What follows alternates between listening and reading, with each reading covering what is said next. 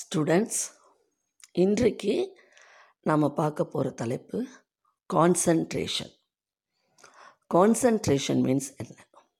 இப்போ எல்லாருக்கும் half yearly வரப்போகுது. காலேஜ் ஸ்டூடெண்ட்ஸ்னால் டிசம்பரில் செ செமஸ்டர் வரும். அதுவும் இந்த ஃபைனல் இயர் படிக்கிற ஸ்டூடெண்ட்ஸ்க்கு இந்த லாஸ்ட்டு டூ செமஸ்டர், இப்போ இந்த டிசம்பர் அடுத்து மே, இது நடக்கிற செமஸ்டர் ரொம்ப ரொம்ப முக்கியம். அவங்களுக்கு அவங்க வாங்குகிற மார்க்கை பொறுத்து தான் கேம்பஸில் அவங்களுக்கு செலக்ட் ஆகிறதுக்கு வாய்ப்பு கிடைக்கும். ரொம்ப ரொம்ப முக்கியமானது. கான்சன்ட்ரேஷனை என்ன பண்ணணும்? நம்ம கவனத்தை சிதற விடக்கூடாது. அதுதான் கான்சன்ட்ரேஷன். நம்ம எதுக்காக படிக்க வந்திருக்கோம், படிப்பு எதுக்கு முக்கியம், எதுக்கு நமக்கு முக்கியம், ஒய் ஸ்டடீஸ் இம்பார்ட்டன்ட் ஃபஸ்ட் எபிசோட்லேயே சொல்லியிருக்கேன். நம்ம பேரண்ட்ஸ்க்கு பின்னாடி நமக்கு உதவி செய்யக்கூடியது நம்ம படிப்பு தான். அந்த படிப்பில் கவனம் சிதறல் கூடாது. சரிங்களா? ஃபோக்கஸ் பண்ணி படிக்கணும். ஃபுல் அட்டென்ஷன் படிப்பில் தான் இருக்கணும். வீட்டில் பிரச்சனையா, சண்டையா, பண கஷ்டமாக, ஃப்ரெண்ட்ஸ்குள்ளே ப்ராப்ளமாக எதையும் காது கொடுக்காதீங்க.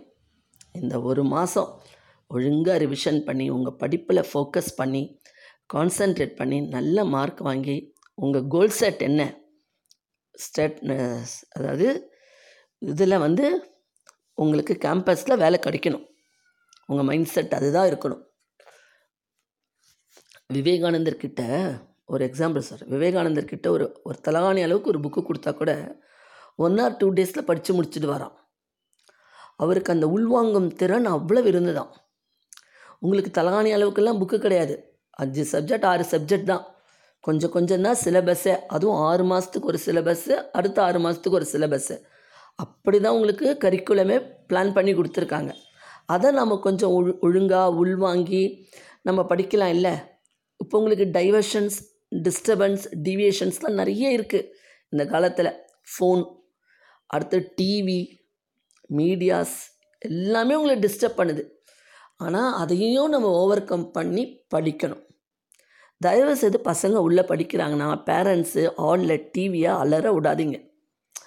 அந்த மியூசிக், அந்த பிஜிஎம், பேக்ரவுண்ட் மியூசிக் வந்து அந்த குழந்தைங்களுக்கு வந்து டெம்டேட் பண்ணும், வந்து எட்டி பார்க்கணும்னு தோணும்.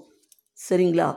பசங்க எவ்வளோவே கவனத்தோடு படித்தாலும் தயவு செய்து அந்த பரீட்சை டைமில் கொஞ்சம் சின்னதாக வச்சு பாருங்கள். இல்லைன்னா மேக்ஸிமம் வைக்காதீங்க, அவாய்ட் பண்ணிவிடுங்க. ரெண்டாவது, இது பேரண்ட்ஸ்க்கும் சொல்கிறேன், உங்கள் வீட்டில் ஒரு ஃபங்க்ஷன்னா பசங்களுக்கு பரீட்சை இருக்குன்னா அதுங்களை தனியாக விட்டுட்டு நீங்கள் போகாதீங்க. அதுங்க மைண்டெல்லாம் சில சமயத்தில் சில பசங்க பக்குவமாக மெச்சூர்டாக படிச்சிருவாங்க. சில பசங்க அந்த கல்யாணமோ இல்லை இந்த நிகழ்ச்சியோ ஒரு ஃபங்க்ஷனோ அதையே மனசு திங்க் பண்ணிகிட்டே இருக்கும், நினச்சிட்டே இருக்கும். ஐயா அம்மா போயிருக்காங்க, அங்கே ஜாலியாக இருப்பாங்க, அப்படி இருப்பாங்க அப்படின்ற மைண்டு போயிட்டே இருக்கும். ஸோ அதுக்கு சான்ஸ் கொடுக்காதீங்க. பசங்க பெரிய படிப்பை படிக்கிறாங்க, டென்த்து, டுவெல்த்து, காலேஜில் ஃபைனல் இயர், அந்த மாதிரி சமயத்தில் அவங்களுக்கு மறுநாள் எக்ஸாம்னா முதல் நாள் போகாதீங்க. இல்லை ஸ்டடி ஹாலிடேஸ் ரெண்டு நாள் டைம் இருக்குன்னா வேணால் போங்க. பரீட்சை அன்றைக்கு முதல் நாளோ பரீட்சை அன்றைக்கி காலையிலையும் நீங்கள் தயவு செய்து வெளியில் போயிடாதீங்க. உங்களை நீங்களும் கண்ட்ரோல் பண்ணிக்கோங்க. ஸ்டூடெண்ட்ஸ், நீங்களாம் நல்ல பசங்க, நல்லா ஃபோக்கஸ் பண்ணி படிப்பீங்க. இப்போ மழை காலம், மழை வர நிறைய பெஞ்சிட்ருக்கு எல்லா இடத்துலையும்.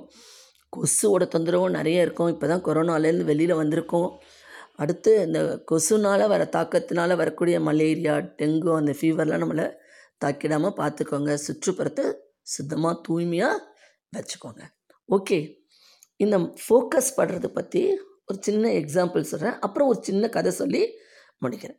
இப்போ ஃபோக்கஸ்னால் உங்கள் மைண்டு ஃபுல்லாக ஃபோக்கஸ் பண்ணும்போது ஒரு சின்ன எக்ஸாம்பிள், நல்ல வெயில் அடிக்குது, மொட்டை மாடியில் இருக்கீங்க. இது சயின்ஸ் கிளாஸில் சொல்லியிருப்பாங்க சயின்ஸ் டீச்சர். பேப்பரெல்லாம் சின்ன சின்னதாக கீழ்ச்சி போட்டுட்டு அந்த சன் லைட்டில் வச்சிங்கன்னா அது பற்றிக்காது. இதே ஒரு லென்ஸு வச்சு அந்த பேப்பர் மேலே அந்த சன்லைட்டை ஃபோக்கஸ் பண்ணிங்கன்னா அந்த பேப்பர் அப்படியே அப்படியே எரிஞ்சிடும். அந்த மாதிரி உங்கள் ஃபோக்கஸ் வந்து ஃபயராக இருக்கணும். நாம் ஸோ அந்த சூரிய ஒளிப்பட்டு அந்த பேப்பர் எப்படி அந்த லென்ஸ் மூலமாக ஃபோக்கஸ் ஆகி இதுவாகிறதோ, பற்றி எறிகிறதோ, அதே மாதிரி உங்கள் ஃபயர் படிக்கணும், மார்க் வாங்கணும்.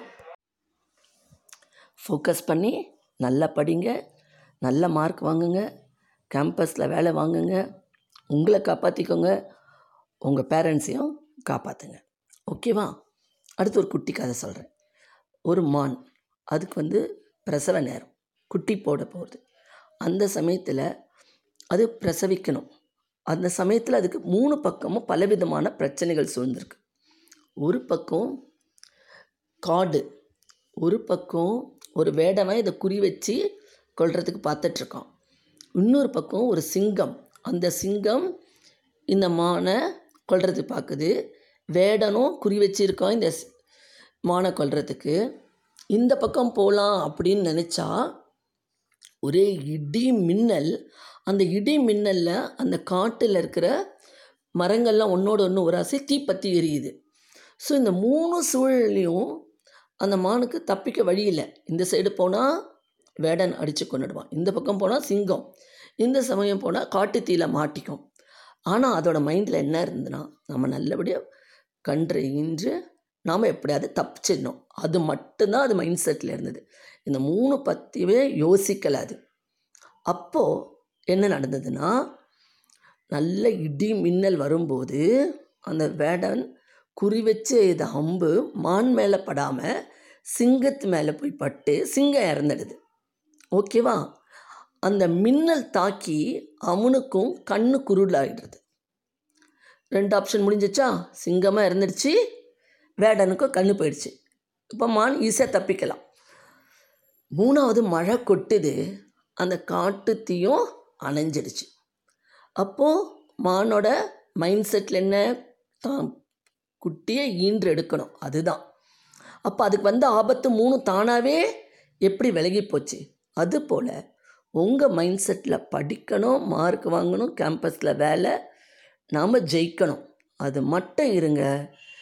ஆட்டோமேட்டிக்காக உங்களுக்கு இருக்கிற சுற்றி இருக்கிற பிரச்சனையெல்லாம் தானாக விலகிடும். காது கொடுக்காதீங்க. ஓகே ஃப்ரெண்ட்ஸ், வர எக்ஸாம் நல்லா பண்ணுங்கள். ஆஃப் இயர்லி டென்த்து ப்ளஸ் டூனா, காலேஜ் ஸ்டூடெண்ட்ஸ்னால் செமஸ்டர். ஓகே, இந்த எபிசோடு உங்களுக்கு பிடிச்சிருக்கோன்னு நினைக்கிறேன். மீண்டும் நாளை ஒரு புதிய எபிசோடுடன் சந்திக்கிறேன். உங்களுக்கு பிடிச்சிருந்தால் லைக் பண்ணி ஷேர் பண்ணி பக்கத்தில் இருக்கிற பெல் பட்டனை ப்ரெஸ் பண்ணுங்கள். மீண்டும் நாளை சந்திப்போம்.